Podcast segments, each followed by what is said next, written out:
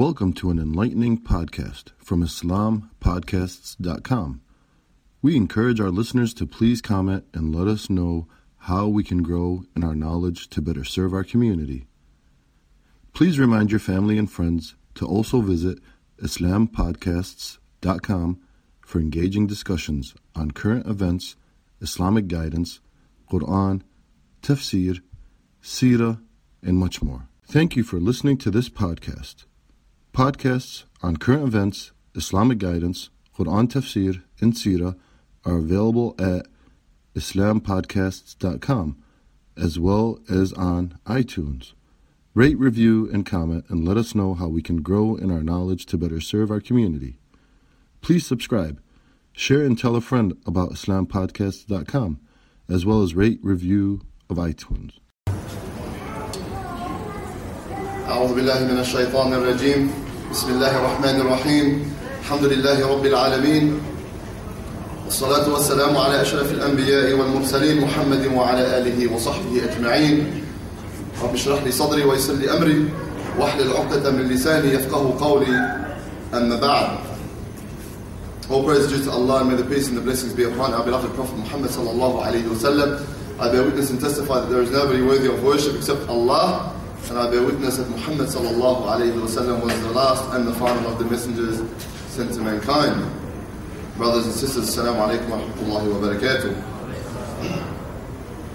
My talk today, inshallah ta'ala, will be based around a tafsir of a short chapter in the Quran.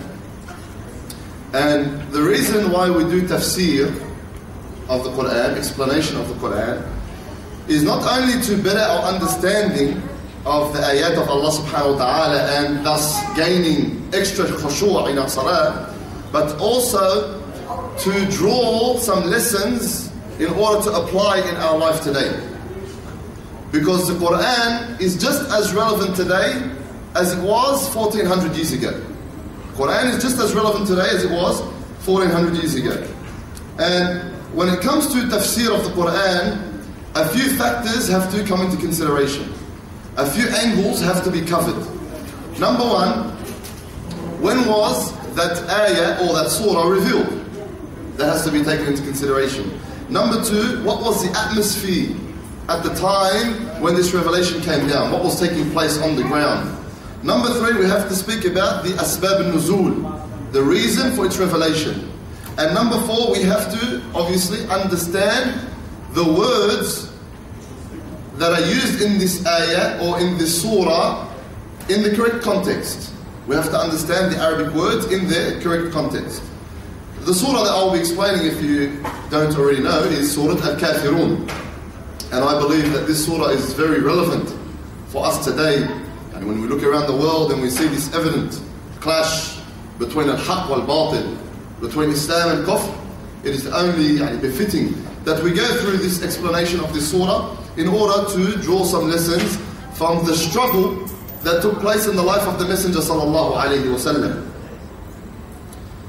Because I mean, this surah, it, when you, we go through the tafsir, you'll see it clearly defines and depicts for us that struggle that took place in the life of the Messenger sallallahu alaihi wasallam. Thirteen years in Mecca and ten years in Medina.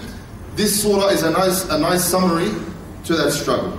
Before I begin, inshallah ta'ala, I will mention my references because obviously I'm in no uh, situation myself to be giving tafsir.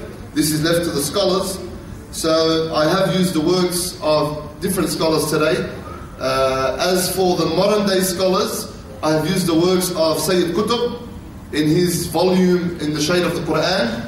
Also, we look at the tafsir of Abu al-A'la al-Mawdudi in his famous volume Tafhim al-Quran. And when it comes to the classical scholars, I came across a book and it's called The Light of the Quran. Uh, this is a translation of many of the classical scholars, uh, many of their works in regards to two chapters, Surah Al-Ikhlas and Surah Al-Kafirun.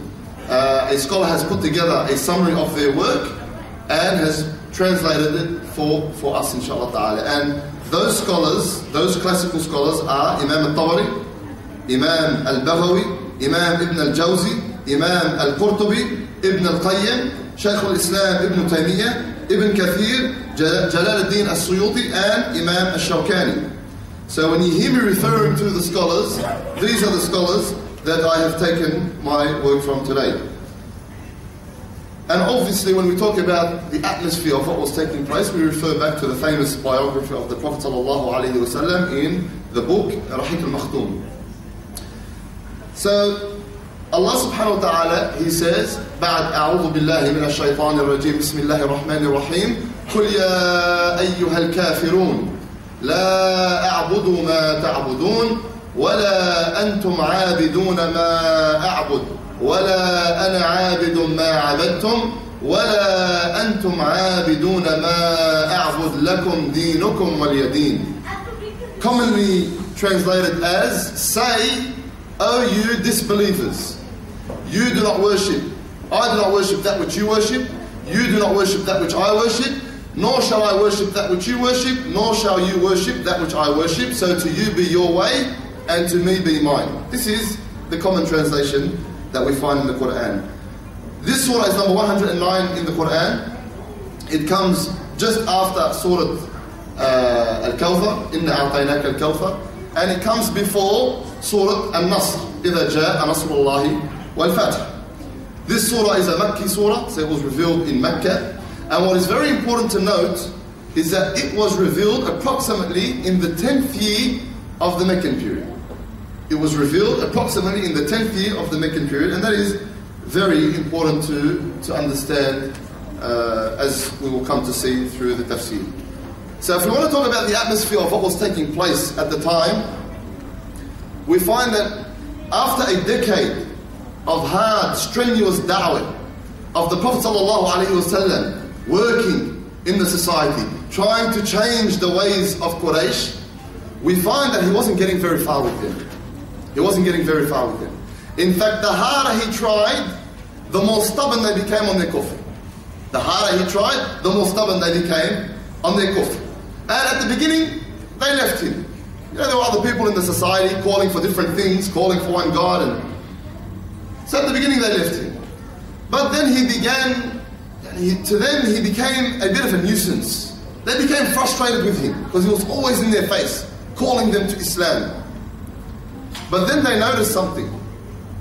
They noticed that this man, Muhammad sallallahu alayhi wasallam, he wasn't only calling for one God. Now there were other people calling for different things, but he was only calling for one God. He was attacking their way of life. He was attacking the way they used to cheat in the scales. He was attacking the way they used to treat their women. He was attacking the way they used to bury their daughters alive. He was attacking the way they used to uh, benefit economically in the Hajj season from the idols that they had around the Kaaba. He was attacking their way of life. And then they noticed something else. Not only was he doing this, but his da'wah was gaining momentum. He began to win over some of the more influential people in the society. So we saw the Islam of Abu Bakr as-Siddiq. We saw the Islam of Uthman ibn Affan. We saw the Islam of Abdurrahman ibn Auf, heavy hitters, influential people in the society power brokers. Right? Then later on we saw the Islam of Hamza and Umar ibn Khattab. Uh, here the Quraysh become threatened. They become threatened. Before they left him. But now, what's going on? He's winning some of the more powerful people in the society. So they bring out a policy. They bring out a law that everybody is allowed to practice and preach whatever they like except for Muhammad and his followers. They brought out this law. Everyone is allowed to practice and preach whatever they like, complete freedom, except for Muhammad and his followers. And they began their persecution and their repression against the Muslims. They began their persecution and their repression against the Muslims, and we know many of the Sahaba were tortured, many of them were imprisoned, some of them were even killed. We know the story of Bilal, we know the story of Khabbab, we know the story of Sumayya, Ammar, and Yasir, right? They were going through so much difficulties. They were going through so much difficulties. The Prophet himself was attacked verbally. They used to mock him. They used to ridicule, ridicule him. They used to insult him. And physically, they used to torture him as well. And they used to persecute him. And we know all of the stories. At the same time, while this was happening and they had this persecution going on in the society of Mecca, they would approach Abu Talib. They would approach Abu Talib and they would put pressure on him. Because you know Abu Talib was the uncle of Rasulullah and he was the leader of their tribe, Bani Hashim, and he was the one who was protecting Muhammad in the society. It was a tribal society, so you would always need a protector. So Abu Talib was protecting his nephew, and they would approach him, you know, putting pressure on him, threatening him. Can't you get your nephew to stop what he's doing? Can't you get him to stop attacking our gods? Stop attacking our forefathers? Can't you get him to stop attacking our way of life? And Abu Talib was at that stage was an old man. He used to go to his to the Prophet ﷺ and he used to tell him, look, please, oh my nephew, don't place a, burden on me that I cannot bear. Stop attacking their gods. Stop ridiculing their way of life. Worship your God. Pray. Do what you need to do, but leave them alone. Leave them alone. And we know the famous response of the Prophet ﷺ when he said, Wallahi ya am, لو وضعوا الشمس في يميني والقمر في يساري he said Wallahi my uncle if they were to put the sun in my right hand and the moon in my left in order for me to stop this message I will never give it up حتى يظهره الله أو أهلك به until I make it victorious until Allah makes it victorious or I die trying he said this to his uncle and his uncle said go ahead my nephew I will support you I will support you to the end and the Prophet ﷺ continued in his da'wah. So there was a lot of tension building up in the society. The harmony was gone. This harmony that we see was gone. But in the 10th year, in the 10th year, some significant events took place. His uncle Abu Talib, the one we just mentioned that he was his protector in the society, the one whom the Prophet ﷺ loved very much, he passed away. He passed away in the 10th year. And the Prophet was affected by this because, again, as I mentioned, he raised him up from some, such a young age. He loved him very much, yet he was not able to guide him to Islam. He was not able to guide his own uncle to Islam. Also, in the 10th year, his wife Khadija, she too passed away. Straight after each other. You can imagine the pressure building up on, on Rasulullah his beloved wife, his only wife at the time, the one who bore all of his children the one who was his emotional supporter and his financial supporter. So now he has lost his two pillars, the ones that were supporting him in the society. Add to that the torture and the persecution and the repression. Yani the, they were going through so much. Khabbab ibn al-Aratt, he would come crying to Rasulullah. A grown man would come crying to Rasulullah. They used to burn hot rocks, coal, and they used to place him on the coal, burning holes in his back. Khabbab later said that when they would do this, I could smell my flesh cook. I would smell my flesh cook. And he would come to Rasulullah and he would be crying, Ya Rasulullah, ألا تدعو لنا ألا تستنصر لنا Will you not make dua for us, Ya Rasulullah? Will you not ask Allah to give us the victory? They were going through so much. Add to that, his sons had died. The Prophet's sons had passed away at a very young age. And when they passed away, the kuffar came out mocking Rasulullah. They came out mocking, dancing and yelling in the streets. Batara Muhammadun, Batara Muhammadun, Muhammad has been cut off. Muhammad has been cut off. Right? Because you know, the, the boys, the males that carry the name of the father. And so when, the, when they passed away, they said Muhammad has been cut off, no one to carry his name. How wrong they were. That Muhammad is the one who is the most praiseworthy one in this world today, the one who is the most beloved on this world today, the one whose name is carried the most on this world today, subhanAllah.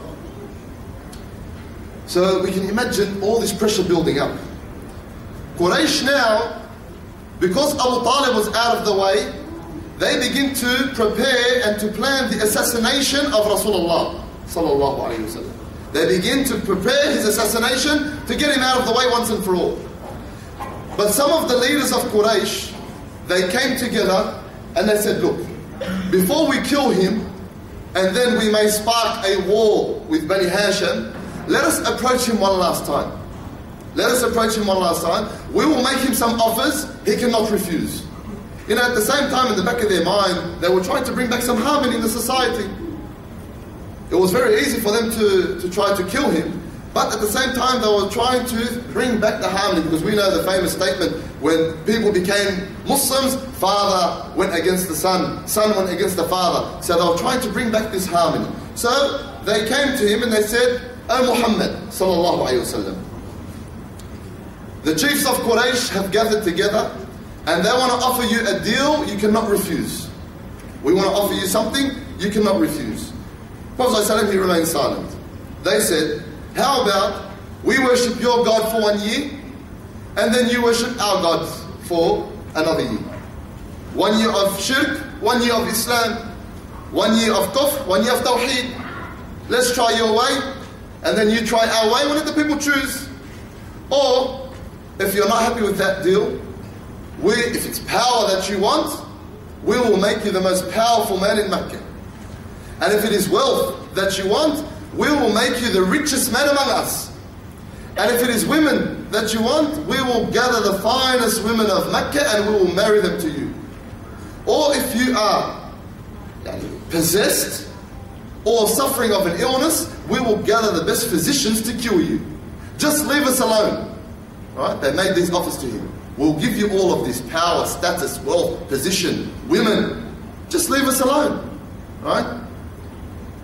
And it was at that point that Allah subhanahu wa ta'ala was so disgusted at them that you know, we say it was the straw that broke the camel's back.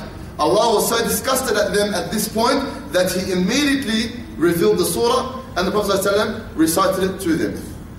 Because this is what we call today's terminology character assassination at its best. Right? The Prophet ﷺ never once did he ask for power. Never once did he ask for wealth. Never once did he ask for women. Right? But they will say, no, no, no, no. You've got a hidden agenda. What is it? Power, women, money? We'll give it to you. Just leave us alone. Right? And that's why Allah subhanahu wa ta'ala was so disgusted at them that He revealed this surah the Prophet recited it to them. You see, Quraysh, they realized something. They realized that this man Muhammad sallallahu alayhi wasallam was not going to stop. He was not going to stop. Even if they killed him, his followers were going to continue. They knew that he was, he was never going to stop, right? So they felt, you know, being in a position of political power, that the best solution in this case is what we call a political compromise. Let us make a compromise with him, right? One year, one year, one month, one month, right? Bit of wealth, bit of power, right? Bring him in. Containment policy, right? Bring him in. And this is happening today, right? They cannot stop the dawah of Islam, bring him in. We'll offer him some money, some wealth, right? We'll hold some dinners, bring him in. Containment policy. They tried that with the Prophet But the problem, and Allah, Allah subhanahu wa ta'ala, He mentions this in the Quran, وَدُّوا لَوْ تُدْهِنُوا فَيُدْهِنُونَ They wish that you compromise a little bit, and they are willing to compromise. They are willing to give you some things to benefit you and to benefit your deen, but they want you to compromise as well. So the problem with the offerings is what does Allah subhanahu wa ta'ala already promise His Messenger sallallahu alayhi wa What does Allah subhanahu wa ta'ala say in the surah just before Surah Al-Kafirun?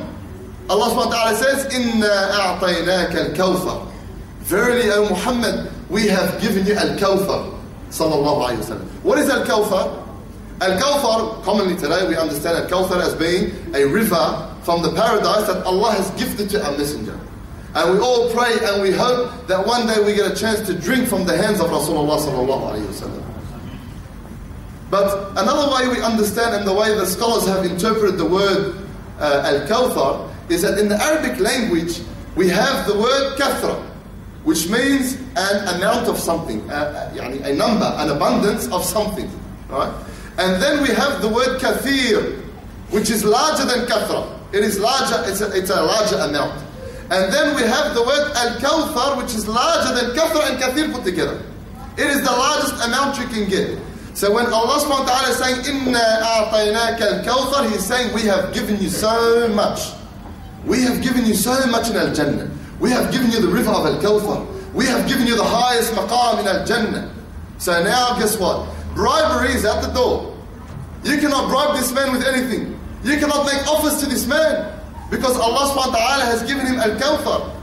And when Allah subhanahu says, Inna shani'aka huwa al-abtar, verily your enemies, they are the ones who will be cut off.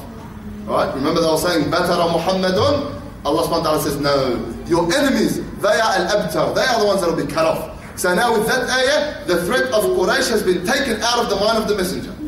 You cannot offer him anything, nor do you pose a threat. So what Allah subhanahu wa ta'ala is saying is that you don't need to consider any of their offers. In fact, you don't even respond to them. I will respond to them. قُلْ يَا أَيُّهَا الْكَافِرُونَ Say, oh you disbelievers. Right? Just in the word قُلْ, the Quraysh received a loud and a clear message. That this deen is not the deen of Muhammad for him to compromise with. This deen belongs to Allah subhanahu wa ta'ala.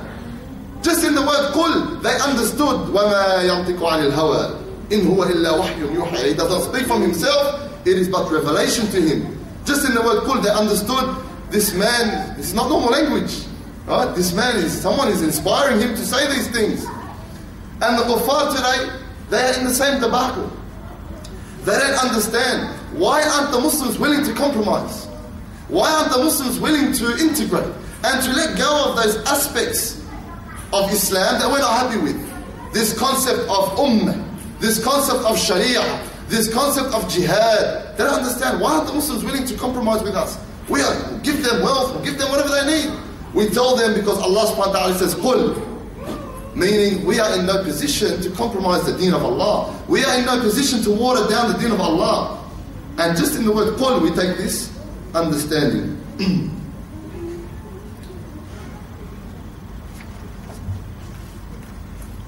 The scholars here, they begin to discuss why did Allah subhanahu wa ta'ala label them al-kafirun? Why did he not use the label al-mushrikun? Because we knew them as those who committed shirk. We understood them to their crime as being shirk. They did not deny Allah.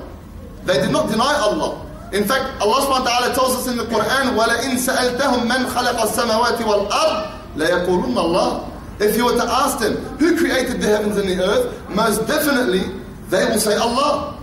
So they did not deny Allah, but they associated partners with Him. But they were called Al-Kafirun because they had the best opportunity to accept Islam.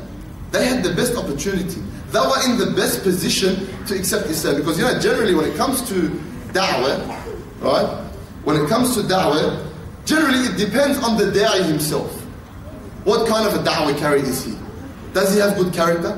Does he have good morals? Does he have good speech? Does he have wisdom in the way he delivers his message? Does he know the people that he is talking to? Does he know his audience? Do the people know him? Do they trust him? Does Allah put barakah in his words? All of this matters when you are giving da'wah. But whose da'wah did they receive? They received the da'wah of the best da'i ever to walk the face of the earth. They received the da'wah of Muhammad sallallahu alayhi wasallam, the one who had the best character, the best morals, the best wisdom. The barakah of Allah was always there. On top of that, he came with miracles. He showed them miracles. And add to that, they did not only know him, they used to love him. They used to call him the Sadiq, as Sadiq al-Amin, the truthful, the trustworthy. Allah reminds them in the Quran, وَمَا صَاحِبُكُمْ بِمَجْنُونَ Your friend, your companion is not crazy, reminding them that he was your friend, you used to love him. Now all of a sudden he's gone crazy. Right?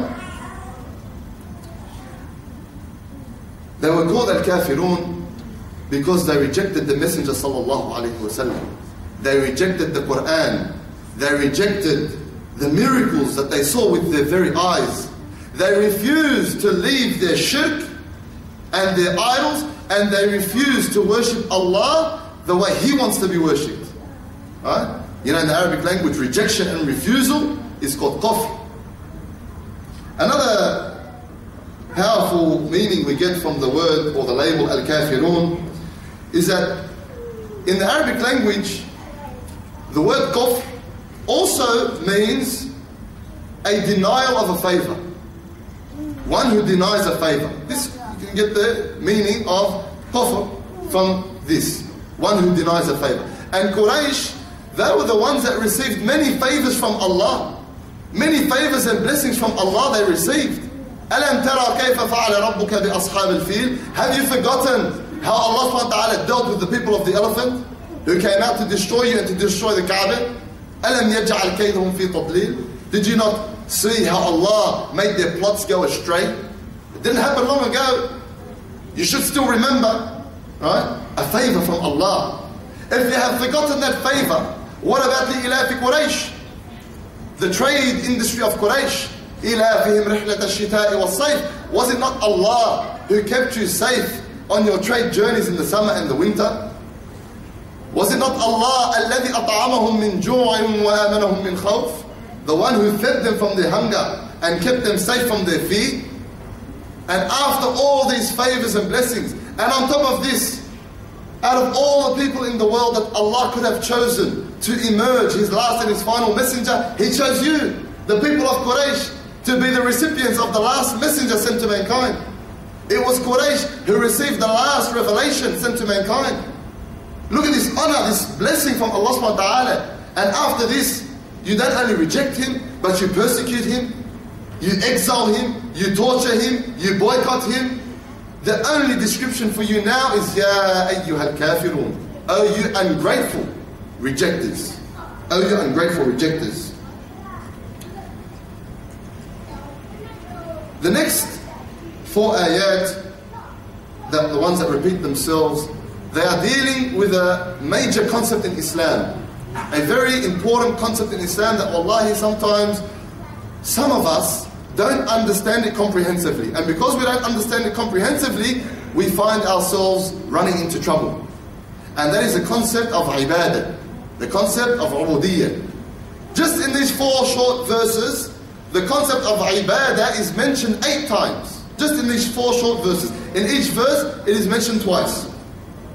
So, in order to get a clear understanding of what this struggle was taking place over, we need to define the concept of ibadah. When Prophet ﷺ is saying, لا أعبد ما تعبدون ولا أنتم عابدون ما أعبد, we need to understand, okay, this clash is taking place over the ibadah. They had a problem with the ibadah of Muhammad sallallahu alayhi wasallam.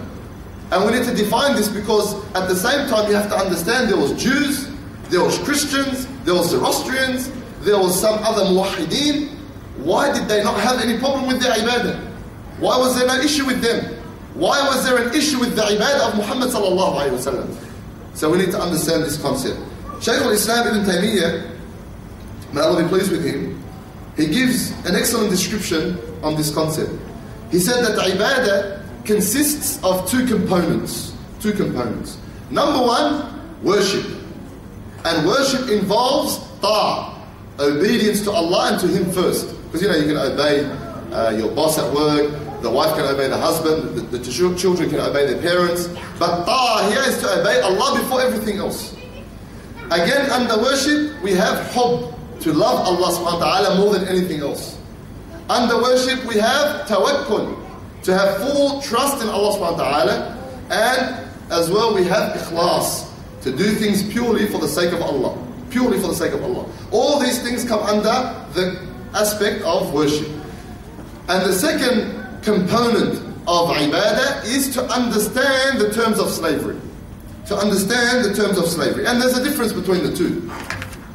You know, when we go to Salat al and we do it out of obedience to Allah, we do it out of love for Allah, we do it with complete trust that this action is going to get us closer to Allah subhanahu wa ta'ala, and we do it with ikhlas, we are worshipping Allah. And same with Salat al-Asr, Salat al-Maghrib, and the rest of them. But what you do in between the two prayers will now determine whether you have accepted the terms of slavery or not. What kind of a husband are you? What kind of a father are you? What kind of a wife, a mother? What kind of an employer are you? What kind of a ruler are you? Are you ruling with the Sharia of Allah? All these things, the way you go about your transaction, your day to day life, this will determine whether you have accepted the terms of slavery. Are you fulfilling the Islamic principles in your life? And, and this is a problem because some of the brothers, as the brother mentioned last week, be they pray, but they may cheat in the business. They may lie when they are selling cars. Or the sisters, jilbab, some niqab, mashallah, they pray, but in between the prayers, they might gossip. Or they might do unlawful things. Right? So, ibadah is these two components To worship Allah and to accept the terms of slavery, to accept that you are a abd of Allah. Quraysh were breaking both aspects. Quraysh were breaking both aspects. They were worshipping idols and they were enslaved to their desires. They were enslaved to their desires. So when the Prophet ﷺ is telling them, لا أعبد ما تعبدون, he is telling them, I will not worship your gods and I will not accept your way of life. I will not accept your way of life. Right? I will not worship your gods. Didn't have a problem with that. Worship your God. Do whatever you want. But when he said, I will not accept your way of life, and they understood the concept of ibadah, this is where they had a problem. This is where they had a problem. Just in the word la, la a'budu. The Prophet is telling them, I will never, never, ever, ever accept your system of life. I will never accept your ibadah. So don't get your hopes up. Because you know, remember they were, they were coming with these offers to try to bring back this harmony in society. The Prophet ﷺ is telling them, this harmony, forget about it. لا أعبد I will never accept it from you ولا أنتم عابدون ما أعبد and you will not accept my ibadah you will not accept my way of life you will not accept to leave your positions you will not accept to give up the wealth which you are taking from the people you will not accept this way of life right so where do we go from here لكم دينكم ولي دين to you be your way and to me be mine before I get onto the explanation of this last ayah, uh, some of the scholars mentioned why Allah subhanahu wa ta'ala repeated himself in this surah. There was a repetitiveness. I will not worship that which you worship, nor shall you worship that which I worship, nor shall he repeated himself again. The scholars have given some reasons, I'll mention three of them. Number one, to emphasize the point. Just in case they missed it the first time. Alright? This is harsh language. You know, you tell your son, you're angry at your children, you tell them, go to your room. Go to your room, I said. Tell them twice. Okay, I heard you the first time. Right? Harsh language. Right? Allah subhanahu wa ta'ala is using this harsh language with Quraysh. Never will we accept your ibadah, nor at this stage are you going to accept the ibadah of Muhammad sallallahu alayhi wasallam and the deen of Islam. The second uh, benefit that we can understand from the repetitiveness is that the two first ayat could be referring to the future, while the two second ayat could be referring to the past. You, I will not worship that which you worship, nor shall you worship that which I worship, nor have I ever worshipped that which you worshipped, nor have you ever worshipped that which I worship. You remember they were claiming to be on the religion of Ibrahim. Quraysh were claiming to be on the religion of Ibrahim, the one who called for Tawheed. And Prophet telling them, you have never been on the religion of Tawheed, nor will you ever be at this stage. And the third benefit that we can understand from this repetitiveness is that they made two offers and, the, and Allah subhanahu wa ta'ala rejected both of them. They made him two offers and Allah subhanahu wa ta'ala closed the door to both of those offers. So we have come to the last ayah in the surah where Allah subhanahu wa ta'ala says, لَكُمْ دِينُكُمْ وَلِيَ دِينٌ To you be your deen and to me be my deen. Unfortunately, today some Muslims have misinterpreted this ayah. Today, some Muslims have misinterpreted this ayah to mean the exact opposite of what it came to, to serve, the purpose it came to serve. They interpret to mean the exact opposite. That look, let us live together with the kuffar in peace, in harmony, tranquility. We take from their system, they can take from our system. Let us coexist. Why are you trying to rock the boat? Why are you trying to change them? Let us work together. Because Allah says, Lakum dinukum waliyadin, to them be their, way and to us be our way. Why are you trying to change? Right? This interpretation doesn't only go against the majority of the scholars, but it goes against the entire maqasid of the deen. The whole purpose of what this deen came to serve. It goes against the whole seerah of Muhammad sallallahu alayhi wasallam. It doesn't fit anywhere. This interpretation, it doesn't fit. Right? Just if we want to mention how the Prophet ﷺ recited it to them, if we just want to mention the narration that was reported of how he recited it to them, wallahi, it would be enough of a tafsir for us. Because it was said that when they made these offers, Allah subhanahu wa ta'ala revealed this surah, there was a pause, the Prophet ﷺ took the revelation and he recited it to them. And the scholar said he walked straight up to them, and, and the narration mentions, فَقَامَ عَلَى رُؤُوسِهِمْ فَقَرَأَهَا عَلَيْهِمْ He stood up over their heads and he recited it down to them. You know, like the one bridging up for a fight. His face went red, and he walked up to their face and he recited it straight to their face, like the one bridging up for a fight. Wallahi, I was, I was trying to think of an example of what that would be like today. What would that be like today? And the only thing I could think of was George Bush. You know, in 2001, George Bush came out with his gang, right? Dick Cheney, Condoleezza Rice, Colin Powell, Donald Rumsfeld, and he made his statement, you are with us or you are against us. Right? The war against Afghanistan, the war against Islam. You are with us or you are against us. Imagine walking up to him by yourself, walking straight up to his face and all of his people and saying, I am not with you, I was never with you, and I will never be with you. Imagine that. That's what the Prophet ﷺ did. He walked straight up to them by himself. Allah subhanahu wa ta'ala didn't say, Qulu. He said, Qul. By yourself, go up to them and tell them, I am not with you and I will never be with you. This was the bravery of the Prophet ﷺ. And we don't need to revise the bravery and the courage of the Prophet ﷺ. We don't need to mention what happened at the Battle of Hunayn. We know how brave the Prophet ﷺ was. That was just a side note. Inshallah, now we'll analyze the ayah itself. If the first analyzation we can make of this ayah is when was it revealed? It was revealed in the 10th year, after a decade of struggle, after a decade of da'wah, after a decade of persecution and repression. Prophet trying to change them, trying to change their way of life. If there's no problem between the civilization of Islam and the civilization of Kufr, then this would have been revealed in the first year, second year. Ya Muhammad don't worry about them, you go your way, let them go their way. The, the desert is wide, go establish yourself somewhere else. If we want to take that interpretation. But this came after a decade of struggle and hardship, trying to change their way of life. So the Prophet Allah is saying, uh, dinukum waliyadin. He is telling them that the doors of exchange between us is now closed. The doors of discussion have now been closed because words have failed us. Words have failed us. You have failed to accept my da'wah. And you have reached the point of no return, so the only thing left between us is the sword. The only thing left between us is the sword. Imam Abul A'la al-Mawdudi, he says that this statement, لَكُمْ دِينُكُمْ وَلِيَدِينَ This was a declaration of war, not a statement of tolerance.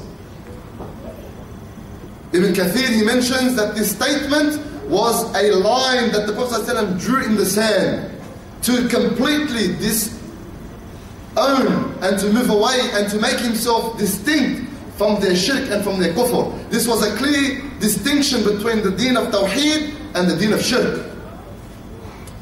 In other words, you have failed to give me the material support that I need to establish the deen of Allah, so you leave me with no choice but to go elsewhere. And that's why we find that after the 10th year, the Prophet ﷺ began to get outside of Mecca to seek that material support.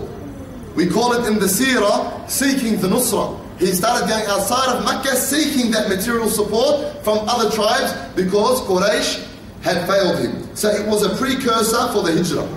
This surah was a precursor for the hijrah. It was a precursor for the battles to come. Because one of the legacies of Rasulullah sallallahu was to purify the house of Allah. One of his legacies was to purify the house of Allah to bring it back to the deen of Tawheed. And since Quraysh were in charge of the Kaaba and they were not willing to play ball with the Messenger sallallahu the only other way is by force. The only other way is by force, and we saw this when he came back with Fatah Mecca. And he entered Mecca humbly, but when he walked in, and he destroyed the idols. We know he's famous uh, saying that he said when he recited from the Quran, وَقُلْ جَاءَ الْحَقُّ وَزَهَقَ الْبَاطِلِ إِنَّ الْبَاطِلَ كَانَ زَهُوقًا Say, truth has come and falsehood has vanished. Not coexistence. Falsehood will always be deemed to perish. Another way we can understand this ayah is again, let us understand the words that are used in this ayah. And the main word the struggle that was taking place between them was over the deen. لَكُمْ دِينُكُمْ وَلِيَ To you be your deen and to me be my deen. So again, let us understand what does this concept deen, what does it mean? What, how can we understand it in its context? The word deen in the Arabic language comes from the root word dain. dain, which is a loan. Something you owe me or something that I owe you. Right? It's a loan. And so the way we can understand it is number one, the day of judgment. Because Allah subhanahu wa ta'ala is Maliki Yawmiddin, the owner of the day of judgment. Because it is on that day that you will take from the people what is owed to you, and the people will take from you what is owed to them. If you've harmed someone, they're going to get it back. If you've harmed someone, if someone's harmed you, you'll get it back. If you've done good, you'll see it. If someone's done good to you, they will see it. That final exchange, that loan that you do in this transaction in this dunya, you'll see it on the day of judgment. That's why we understand uh, Yom Ad-Din coming from the word loan, because it's on that day that final exchange will take place. Another way we understand the word deen is to mean a government. Because it is the government that takes from the people what is owed to the state and it gives the people, the citizens, what is owed to them. So it will give them the healthcare, it will give them uh, the education system, it will give them all the things that is owed to the citizens, their rights, and it will take from the citizens what is owed to the government, the zakat, the kharaj, the ushur, the jizya, right? It is the government that takes care of the loan, the transaction between state and its citizens. So when the Prophet ﷺ is telling them, to you be your deen and to me be my deen, he's telling them that you can continue in your animosity against me, you can continue in your hatred against me, you can continue in this war against Islam and the Muslims, but you will come to see the consequences of your actions. Both in this dunya, when I establish my deen, and in the next life, when we go back to be judged by who?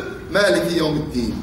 You will get exactly what you deserve from Allah, and I will also get exactly what I deserve from Allah. So to you be your way, and to me be mine, and we will see who will come out on top.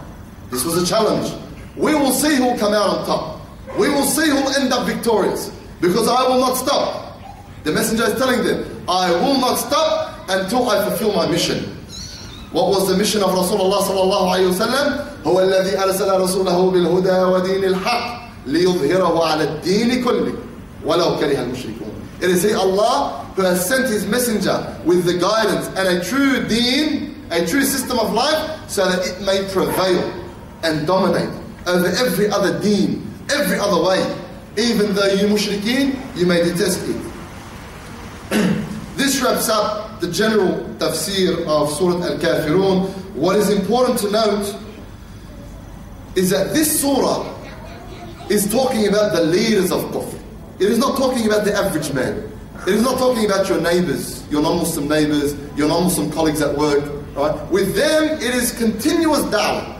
Even if they may be harsh with you, even if they may insult you, with them it is complete and continuous da'wah until the day of judgment. Right? But this surah is talking about those who we call in the Quran al-mala, the chiefs, the leaders, the power brokers, the policy makers, those who plot and plan every minute of the day to try to destroy the ummah of Muhammad sallallahu alayhi wasallam. That is where the struggle takes place. That is where this clash is taking place. And that's what we understand from the seerah of Muhammad sallallahu alayhi wasallam. With the common man, it was da'wah, it was kindness, it was humbleness, it was trying to win their hearts and their minds to Islam, to the deen of Allah. But with those who are plotting against him, قُلْ يَا أَيُّهَا الْكَافِرُونَ with those leaders, تَبَّتْ يَدَا أَبِي لَهَبٍ وَتَبٍ Right? So we need to separate the two issues. With the non-Muslims, da'wah, with those who are plotting against this ummah, there's another methodology in the, in the seerah of Muhammad sallallahu for that. Today, my brothers in Islam, the leaders of kufr wish to stand in the face of Islam. The kuffar today, the leaders of kufr, they are standing in the face of the da'wah of Islam to try to stop the re-establishment of the deen of Allah subhanahu wa ta'ala. The same way Quraysh stood in the face of Muhammad sallallahu the same way. The only difference is technology has progressed. That's the only difference. The shaitan of yesterday is the same shaitan that advises the kuffar today on how to attack Islam and the Muslims. They are waging this war and we need to be aware of this on all fronts economically, ideologically, and militarily. but they have come to realize something. Just as Quraysh realized. that the Muslims are not going to stop. The Muslims are not going to give up their deen. They are not going to compromise their deen. The youth are growing up. And Alhamdulillah, to places such as these places, the youth can come and learn and have this attachment and this the love to their deen, and they have realized that the Muslims are not going to give up. They are not going to throw in the towel. In fact, we're just getting started. We're just getting started. And so they are trying different means and styles in order to try to contain the Muslims, but they are only going to delay the inevitable end. They are only going to delay the inevitable end. So, as followers of Muhammad sallallahu alaihi wasallam, we need to carry the burden of this da'wah.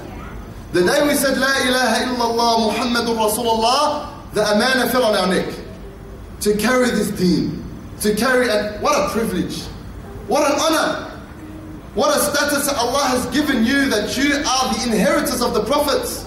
You are the inheritors of Muhammad sallallahu alayhi wasallam, the companions, to carry this deen. To bring about the re-establishment of the deen of Allah subhanahu wa ta'ala. We need to carry that burden. And while we do this, we need to keep in the back of our mind that this deen's victory has been promised. Allah has promised it in many ayat. The Prophet ﷺ has promised it in many prophecies and many ahadith. So we need to believe in those promises and we need to work for those promises. We, we don't need more people to criticize. We're never going to get there. We're too divided. We're too bad. We're too, we're too, we're too. We have enough critics in this deen. We have enough skeptics in this ummah. We need people to now put their actions on the on the line. We need people to come forward and start to work for the deen of Allah subhanahu wa ta'ala so that we may earn at least the pleasure of Allah and that we implement the policy of the Prophet ﷺ, that we work until we establish the deen or we die trying. Or we die trying. And I'll leave it there inshallah ta'ala. أقول ما تسمعون استغفر الله لي ولكم فاستغفروه إنه هو الغفور الرحيم Thank you for listening to this podcast. Podcasts on current events, Islamic guidance, Quran tafsir, and Sirah are available at islampodcasts.com as well as on iTunes. Rate, review, and comment, and let us know how we can grow in our knowledge to better serve our community. Please subscribe, share, and tell a friend about islampodcasts.com.